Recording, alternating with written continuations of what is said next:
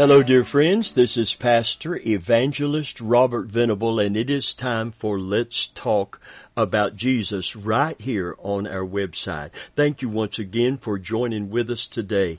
Uh, we have a message to bring today, a teaching to bring today uh, that I have prayed over. I pray over every message before I begin. I don't take time necessarily uh, before the message or within the message to pray over it. I've already done that. But because of the substance of this message today, I want to pray over it and take the time to pray again over it and to pray for you. Amen. That God will cover you and keep you from fear and intimidation as we talk about something today that is very fearful and intimidating unless you know who you are in Jesus and who Jesus is in you. We're going to talk about the rise of the occult, the religion of the New Age, the rise of the occult, the religion of the New Age. And I might also add to this subject the rise of the occult and the decline of organized religion, even within the Christian community. There's no doubt statistics are verifying that there is a, a, a moving away from historic Christianity and for, from the foundations and the fundamentals of the Christian faith and the organized church that has depended on organization and denomination rather than the, the spirit of the living God. You see, there is an, there is five foolish virgins out of the ten that have no oil in their lamp. They are professing that that they do not spiritually possess. And this professing part of the church will accommodate uh, the things of darkness because they've never been truly brought into the kingdom of light. This marvelous kingdom of light. You know, the Bible said we who are true Christians have been translated out of the powers of darkness into the kingdom of God, this marvelous light. Hallelujah. So we, we who are children of the light are not of the darkness and we have no part in it. Praise God. Listen, to be called spiritual today, as we get ready to pray, to be called spiritual today or claim to be spiritual does not necessarily mean a relationship with God through Jesus Christ. Amen. In our postmodern world, it means a belief in a spirit world, another dimension. The word occult literally means hidden knowledge and concerning a Christian, forbidden knowledge because it's delving into a very real spiritual realm. So today, Father, I just pray that we might, we might not be intrigued by and involved in this realm that the world is going headlong into in these last days. Evil men and seducers are waxing worse and worse, deceiving and being deceived. We are not children of the darkness, that that day cometh on us as a thief, and we're not children of the darkness, that we don't discern, amen, the light from the darkness. Lord, help us today to live as children of light, to literally put on the armor of light, to put on the Lord Jesus Christ and walk in the, in the fearlessness, hallelujah, of knowing that we have the armor of light and darkness will not prevail over us. The prince of darkness has no part in us and we have no part in him. And I ask this in the mighty name of Jesus. Cover us, Holy Spirit. Counsel us, Holy Spirit. Keep us, Holy Spirit, in Jesus' name. And everyone said, Amen and Amen. Deuteronomy 18, 9 through 14. When thou art come into a land which the Lord thy God giveth thee, thou shalt not learn to do after the abominations of those nations. Listen, abominations is found a lot. It literally in, in the scripture, particularly in the Old Testament, and it means detestable things, literally intense displeasure to God. Listen to verse 10. There shall not be found among you any one that maketh his son or daughter to pass through the fire, literally to offer their children as a, as a sacrifice, throwing their children into the flames as a sacrifice to their false gods. Here in particular, we'll find out it is Moloch, a god that they worship. Listen, or that uses divination. Now we may not have or see, there may be that occurring somewhere in our world. We may not be seeing that kind of extreme occult practice, but I want you to know, amen, we are seeing divination and an observer of times or an enchanter or a witch. You see, it's all coming. This extreme representation of the dark realm is all of the other things that seem almost benign and, and we, we don't see them as, as what they are. You know, the scriptures very clear. The scriptures actually say uh, that rebellion is as the sin of witchcraft and haughtiness. This resistance to God is the same as idolatry. It's coming from the same spirit. Amen. Listen to verse 11, or a charmer, or a consulter with familiar spirits, or a wizard, or a necromancer for all that do these things are an abomination unto the Lord.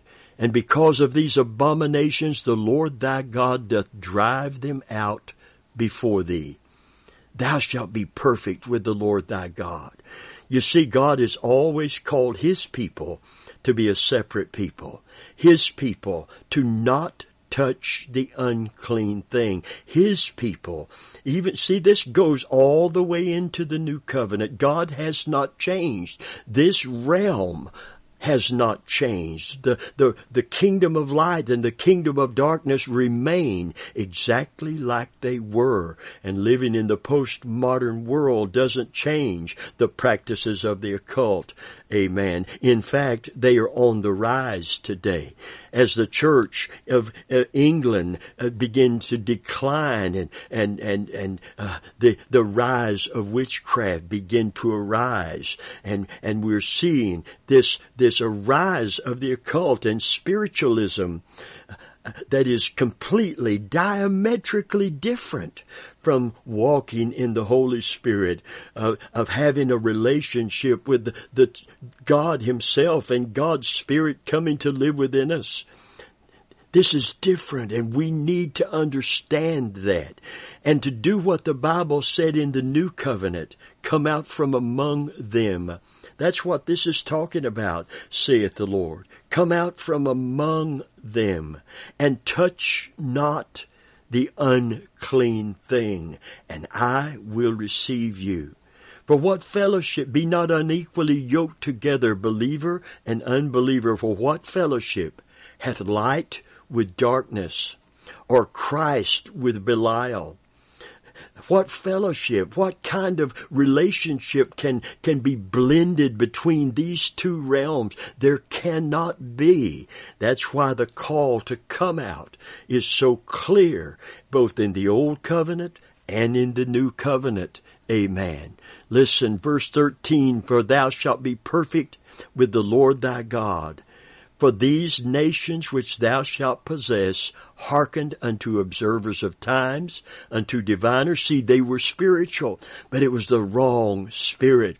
But as for thee, the Lord hath not suffered or allowed thee to do so. See, we are a peculiar people, particularly in this respect. When you enter the land which the Lord thy God gives you, you shall not learn to imitate the detestable things of these nations. The nations he's referring to here are the Canaanite nations, which had lived in the land of Palestine for hundreds, maybe even thousands of years. They were there when Abraham first arrived. And they were just as decadent in Abraham's day as they were at this time, six or seven hundred years later. We know this from the story of Sodom and Gomorrah. Morally, they were totally corrupt. There's an ancient Phoenician historian by the name of Philo. who tells us a great deal about the Canaanite culture. And until recently, nobody really took him seriously or believed him because he described their extreme, extreme corruption in such lurid terms that it was difficult to believe that any such society could even exist. But recently, archaeologists have produced entire libraries from the Canaanite nations which tell us that the situation was even worse than Philo depicted it. It was a society, they say, which was ravaged by venereal disease. They worshipped sex. Are we touching, is this touching our society today? And they were totally caught up in the dark arts and occultism. So the Lord forewarns his people, when you come into the land, when you come into the land, have nothing to do with them. Don't learn from them because they are guilty of detestable things. He recognizes these Canaanites will not operate on the policy of live and let live. They, they won't just coexist with the true God and the true faith, but will propagate their teachings so as to infect all of Israel. The term Moses uses is translated abomination, is translated detestable. It's a word which means in Hebrew both something you long after and something you loathe. There's a strange ambiguity about it, and I'm sure the Spirit of God had Moses choose this term for this particular reason. It's this kind of attitude we all experience toward the occult things. They hold a fascination and yet they're also frightening.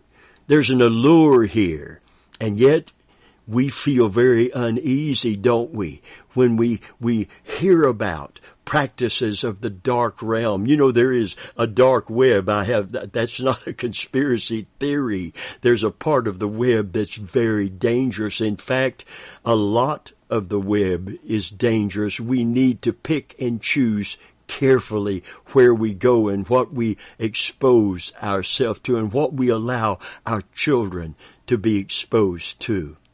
But it's this fascination with the occult, with this forbidden realm, this hidden realm, uh, that gets people involved with Ouija boards and tarot cards and palmistry and astrology because it's so fascinating. The scriptures tell us that God has put enmity. There's an enmity here between the, the kingdom of light and the kingdom of darkness. They can never, ever coexist and blend together. Oh, friend of mine, the scriptures tell us that we are to touch not the unclean thing. And, and there's an allure, there's an actual pull to this realm. I remember a situation where where my I went to pray for a young lady in the hospital that wouldn't eat, wouldn't drink. They were having to feed her through IVs because she wouldn't eat. She she wouldn't keep herself covered. She would throw the covers off and reveal her nakedness, take off her clothes, and they had to keep a close watch on her. They were discussing what to do to keep her alive uh, because she wouldn't eat, she wouldn't drink, She'd keep her eyes shut. She was unresponsive to her, to her relatives, to her mother in particular, to the doctors, to the psychologists, to the, the, the, the, uh, all of the medical specialists. And I got a call and, and I, I, the, the call to my office at the church at that time said that that this lady who used to attend our church during a revival that we had uh, came diligently had had went from our church her and her daughter and come to find out through the people who were talking to me you know that she was now in the hospital. And I said well what what is going on? They said we don't know but she's in desperate need of prayer. They're very concerned and they don't know. And and I thought, well, I will go and pray for her. I'd be happy to go and pray with her, for her. And I went to the hospital and I was on the floor she was on and I asked the, the nurse the situation and she told it to me. I asked the nurse to make sure she was decent and covered and I went into her room. I went to pray for her and I was checked by the Holy Spirit. I was checked by the Holy, first time I was ever checked. I was going to pray for her healing, pray for her deliverance, pray for her speedy recovery. I went full of faith and intentions to utilize the authority of the name of Jesus over her and, and to call healing upon her to decree that and to lay hands on her, anoint her with oil. And the Holy Spirit said, I can't answer that prayer. Don't pray that prayer. God won't answer that prayer. There's something in the way of her deliverance. And I thought, Lord, I don't know unless you show me, unless you tell me. I went back to my office. I had never been forbidden to pray for healing, for deliverance for someone in all of my life. And it took me back. I knew it was God, but how could God not want to set her free? I called people who knew them personally and I asked, what's going on here? I, there's a there's a check in my spirit. I can't pray until I find out there's something in the way. And I found out that they didn't come to this revival meeting to receive Christ as their Savior. They didn't come uh, to to know the true and living God. They didn't come to receive Jesus. They came looking for something spiritual. And God moved mightily in their meetings and there was a mighty move of the Holy Spirit. But they were just seeking the spiritual realm. Actually, probably without knowing it at that time. They were seeking the occult. They were seeking hidden and forbidden knowledge through the dark realm because they went directly from our church and revival meeting to a seance and to spiritualism. And it is in that circumstance that this girl became the condition, this almost catatonic condition that she found herself in and found herself in the hospital.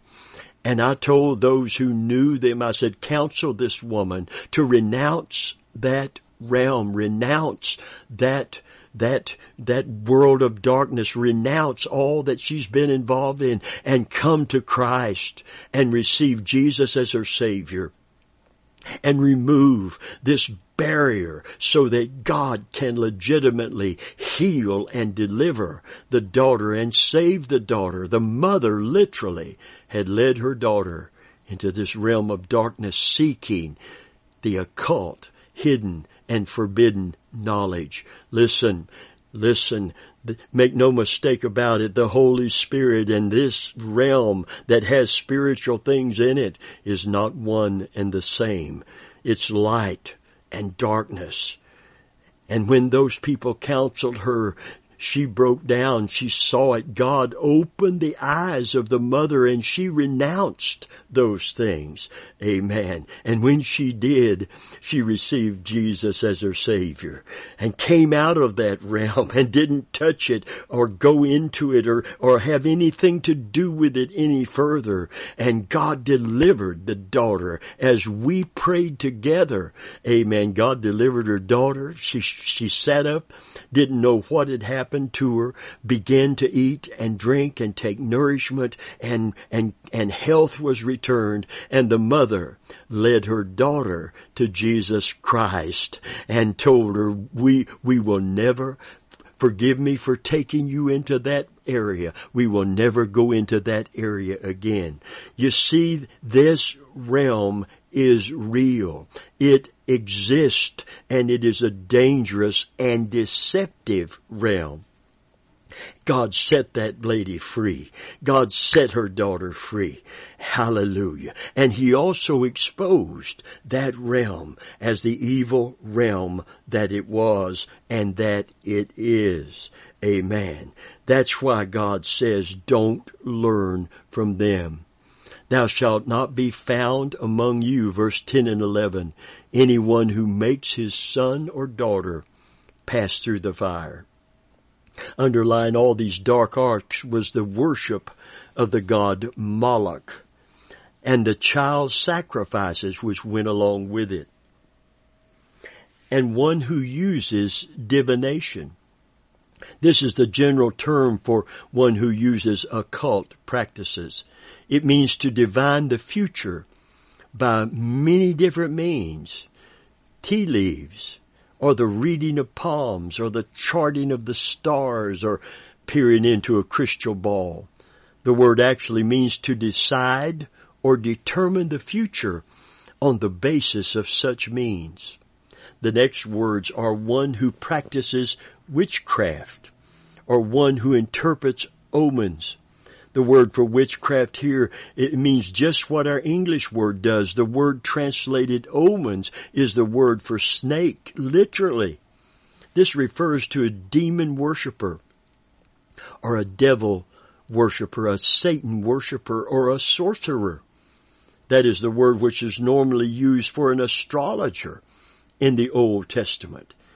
Not, not looking at the, at the universe and, and trying to learn through science. These are people who predict the future simply by reading the stars. What sign are you born under is going to determine what kind of person you are. There's an interest. Uh, there used to be a column in the newspaper back when we had newspapers uh, uh, that that told you if you were an Aquarius or if you were whatever, what to expect and what, you know, this is all about the occult. That's a word which is normally used for astrologer or one who casts a spell, one who binds or practices voodoo. Isn't that incredible? One who binds or a medium. An interesting word is used here to refer to a leather skinned bags the Jews carried on their shoulder to transport water in. The idea is that the medium becomes the receptacle for something else. He or she is merely the shell which contains another personality. Oh, that opens up a lot of doors for discussion, doesn't it? what psychologists are are trying to dis, discern today, and psychologists and psychiatrists are trying to treat, sometimes is a spiritual condition that only God can address through deliverance, or a spiritist, or one who calls up the dead. Moses uses every term in the Hebrew vocabulary to describe occult phenomena. There are no other Hebrew terms as, as, and he forbids it. This is something that God's people must have nothing to do with. Occasionally a spiritist will say scripture doesn't forbid it. In fact, the witch of Endor uses occultism to conjure up Samuel and God spoke through Samuel. But it's very clear if you go back and read that story, this was extraordinary that God intervened in this circumstance. The witch herself was frightened out of her senses when Samuel appeared. That wasn't what she expected. She had expected a demon who normally spoke, but instead Samuel stood. What a surprise. God intervened. Nowhere does God ever allow spiritism, astrology, palmistry, or any of these as a way to discover truth. It is distinctly, absolutely forbidden. Listen to what God says in the book of Isaiah. Stand now, speaking of Babylon. Listen, verse 12, Isaiah 47 and verse 12 through 15. Stand now with your enchantments and the multitude of your sorceries in which you have labored from your youth. Perhaps you will be able to profit, huh? I'm putting the huh on that. Perhaps you will prevail. You are wearied. Verse 13, in the multitude of your counsels.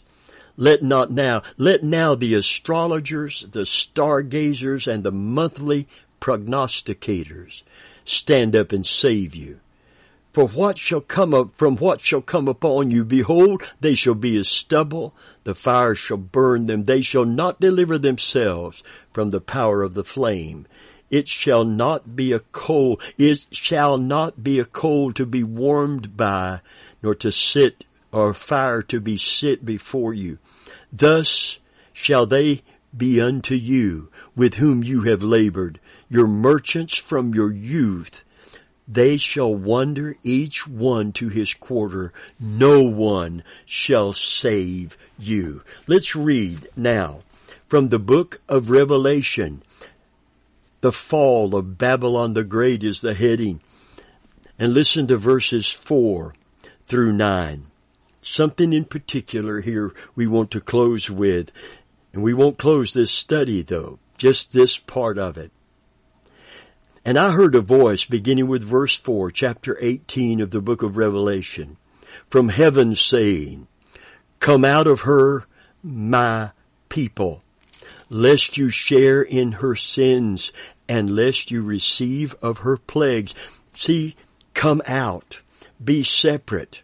This is a, there's a continuity in this message that runs throughout the scripture all the way from the old covenant, all the way through the new covenant. And I heard a voice from heaven saying, Come out of her, my people, lest you share in her sins, and lest you receive of her plagues. For her sins have reached to heaven, and God has remembered her iniquities. Render unto her just as she rendered unto you, and repay her double according to her works in the cup which she has mixed, mix double for her. In the measure she's glorified herself and lived luxuriously, the same measure give her torment and sorrow. For she says in her heart, I sit as queen and am no widow and will not see sorrow. Therefore, her plague shall come in one day, death and mourning, and famine, and she shall be utterly burned with fire, for strong is the Lord's who judges her. The kings of the earth who committed fornication and lived luxuriously with her will weep and lament for her when they see the smoke of her burning, standing at a distance for fear of her torment, saying, Alas, alas, that great city Babylon, that mighty city, for in one hour your judgment has come. Friend, today as we close this broadcast, we are told to come out, to not touch the unclean thing. We're seeing the rise of the occult. We're seeing the decline of organized religion even within the Christian faith. And we have to make up our mind to heed the warning and to obey God and to stay away from that dark realm today, even when it parades itself and presents itself as light. Woe to them that call good evil and evil good and to them that put light for darkness and darkness for light. Today we're children of the light. Make no mistake about it. Greater is he that is in you and me than he that is in the world. It's time for God's people to come out and be separate unto God. It's time to not touch the unclean thing. Ah, Friend of mine, there's nothing like the security and the peace and the joy that comes when we're translated out of the kingdom of darkness into the kingdom of God's dear Son, into this marvelous light. It's time to put on the armor of light and to have nothing to do, nothing to do with this world of the occult.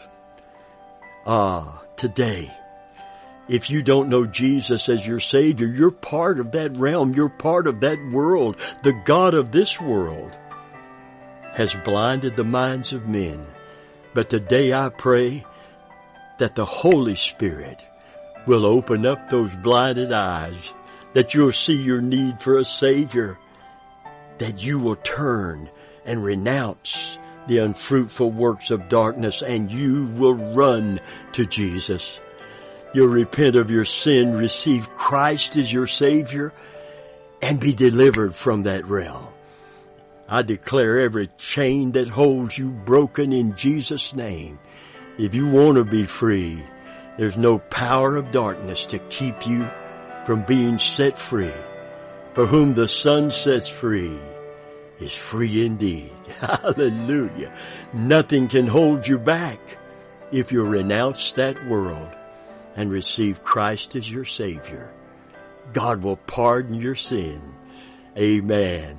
And He will seal you with the Holy Spirit and He'll keep you until Jesus comes or you go to be with Him. In Jesus' name, Amen.